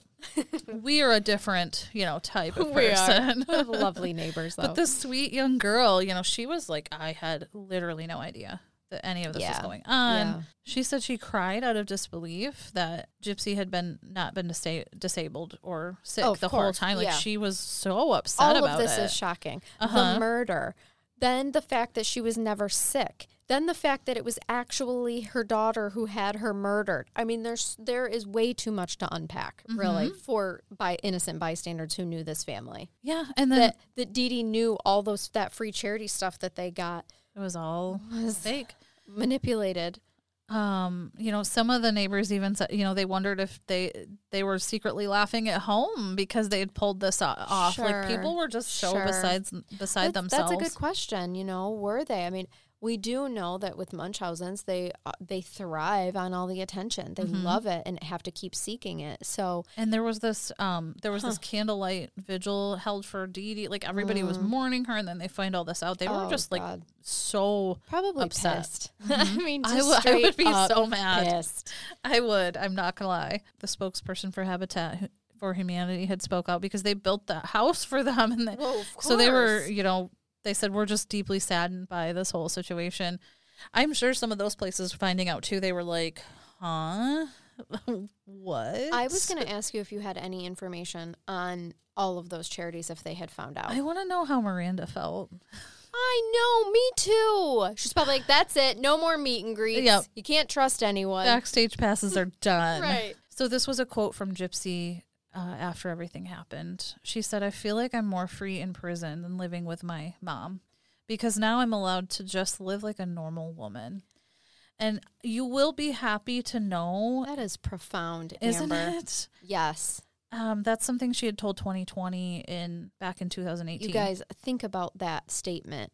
She is She's happier. happier, in prison than living with her mother if that gives you any indication of what it was like in that household. and and you and she can be healthy and normal. and she is it is amazing we will post some of her pictures now even in prison she looks so good I bet when She's people complain thriving. about the prison food, she's like, you know what? I'll you could have had it through a feeding tube. She's like i had ensure in a feeding tube Yeah. back off Right. yeah don't could be worse. it. Wow. yeah she's thriving in, in prison she's doing really well and that made me happy to see and her dad and stepmom visit her and there's pictures with them Good. and you know she's beaming she's smiling Mm. she's um i think the model prisoner she's doing well of yeah, of course. Uh, that doesn't surprise me a bit. uh-huh But God, yeah, think about it. She had to. She literally had to sentence herself to ten years in prison to be able to get free. and she's happier there. She's happy there, and it does make this my mind blowing. I You know. are. Holy shit. You'll question everything after this case. Yes. I am. Am I even? Am, I am. Okay, my boobs are still there. I'm still a woman, but I just don't know I know. what else is real anymore. So this is just one kind of final note. When Gypsy was asked what made her want to finally escape her situation, she said back in 2011 when she was at one of the science fiction conventions, it made her wonder why she was not allowed to have friends like other people she saw her age having. So she saw all these people around her, friends It's that enjoying it and human, humans innate need to connect with one another. and at that point she was I think old enough to start questioning things and she wondered why she couldn't have Yeah, those things. what and I think hell? the want started you know, when you're a kid, you don't question your parents, but as you get older, it's like, well, I Well, want those things too. yeah, Why can't I have can't them? I have that? Yeah. why and can't it- I have friends? And she realized how trapped she was. There was no Right. option for this poor girl. No. Um, And she couldn't run away no, because her mom would just convince everybody that she's cognitively impaired and show fake documents. So honestly, I mean, in some of the interviews she's done, she really didn't see another way. You know, we went over the two choices she thought she thought she had, and I imagine she probably doesn't have a ton of remorse. Not you when know, she's happier. I've never, I don't, I've never heard her say that she does. I think It'd she feels free, hard. Yeah. And she at least has some kind of normalcy in prison. I believe she's up for parole in 2024. Okay. I think I read. Um, she's 27 now, so it makes me hopeful that she can get out and experience some life. I hope that happens Yeah. for her. She's the sweetest girl when you hear her talk. I don't think they have any problems with her, and she's never had a problem since this happened. Do you really feel like she would murder someone else should she get out of prison? I don't. I really don't. I know. I don't think so either. I think she was desperate. Now, for boyfriend that got life in prison, do you feel that he is capable of murdering somebody should he be out? That's where the um that's where my you know my heart does hurt for that kid. Well, he's not a kid anymore, but Right. my my heart does hurt for him in the situation. I do feel like he's shown the capacity to be so easily influenced and love struck and and he was very sexually driven too. He had some sexual things going on. Um like I said, I don't I don't feel that he would necessarily be fit to be released, but uh, definitely in some kind of treatment instead of yes, prison. Yeah, and I think yes, like a, a facility. Yes, I I would agree with that, but I do think that he poses more of a danger than she does. I agree. I do. You know, and I don't Hmm. I don't have any follow up as far as how he's doing, but I know that she's doing well. I think she Probably not great given his his situation. his prison. diagnosis, no, I don't think he would be doing well. No. And he is also a smaller very smaller, you know, No, right. person and so he can't defend himself as I, easily. I don't Yeah. think he's probably doing well. and well. with DID and autism, spectrum and- possibly Asperger's. That's uh, that is hard. So it does. I can't help but feel sad for him, and just this. So, it's so unfortunate this this happened. Yes, you know, I agree. I agree. It's, so unfortunate that it came to this, but like you said, a, a lot of these cases do Mm-hmm. in this situation. I think Wow. Gypsy had a fiance also. I, from what I read, they were kind of on and off again. So I don't know if they were, you know, if they're still on. But she did have a fiance at one point. She may still have him. I think she's she is she's happy creating relationships. Yes. Okay, There good. was a petition out there to free Gypsy as well. I just want you to know there's people out there that feel like it's absolute BS that Okay. she had any sentence at all. So Okay. Let us know what you think, guys, because this is such a loaded case. And I if get you're that. I can questioning your life after this, it's Right. completely normal. right. Yep. We're um, we are too. We're right there with you. There's several documentaries, and there's a special, I think it's called Act. There's like a series made on this case. Okay. So there's stuff out there. Yeah. I wasn't as familiar with it. I'd, I'd heard of that series, but I didn't know it was based on this. Couple documentaries out there and some books as well, but it's a just, oh, it's, bleh, It's a I lot. nothing. It's a lot. hmm It's time for you to cleanse us because we we need a You need a holy on- cleansing. yes yes. Bring us the holy water. Okay, so I have a little uh, short but sweet brain bath for you. okay. The caption of this is A son robs his mom because he thought he could only be charged with burglary if done at night. Why do I feel like this is something I'm capable of in some way? It is not burglary if the sun if is it's at up. night. Yep. Okay. So, a Willoughby man who believed he could only be charged with burglary if he committed the crime at night has pleaded guilty. On, Ju- on June 28th, I'm sorry, on June 26th, James Blankenship, 22, pleaded guilty to a reduced charge of breaking and entering into his mother's home against her will. According to police, Blankenship's mother found her sons attempting to break into her home uh, through a first floor window earlier this month, or she found him breaking Okay. into her home. The young man had not been welcomed in his mother's home for approximately three months, nor did he have any possessions on the premise, the police Oh. said. So So here's my take on this. I never would have admitted that to anyone. I- I, would have just been like, "Yep, you got me. Okay, you're slapping me with burglar burglary. Sure. Okay." And note to self, you can be charged if it doesn't happen at night. So I'm just going to throw myself under the bus and saying that I could see myself in a desperate attempt to be like, I thought it was okay at night. I didn't know. Okay, so I'm confused. Did he think that you can only be charged with it if it If it hap- happens at night? So he thought So it was only thinking- illegal during the day, is my understanding. Oh, I took it the other way. That only if he Oh, wait, yeah, no, no, you're right. Okay, so He's- he only thought- if he breaks in at night. so night. if it's if it's 11 a.m., it's not burglary. No, he's fine. Yeah. So if the sun is up, Yes. I can, be I can break into this house. Yeah.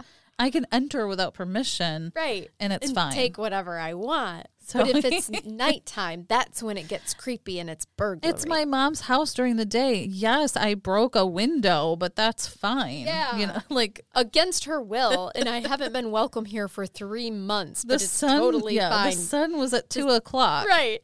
Listen, Yeah. the sundial tells me that it's a half past noon. So yeah, I thought that was kind of funny. Okay, that that is Um, funny, but I never would have admitted to somebody that I thought that. I would have just been like, "Whoops, my bad. Okay, pay my fine, do my time." I'll do it. Yeah, give me the Oh, fine. and God.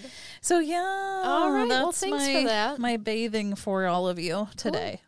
Okay, guys, follow us on social media and stay tuned for uh, Thursday's case as we wrap up Muncher Madness week. Yes. Yes, and until then, everyone, Bye-bye.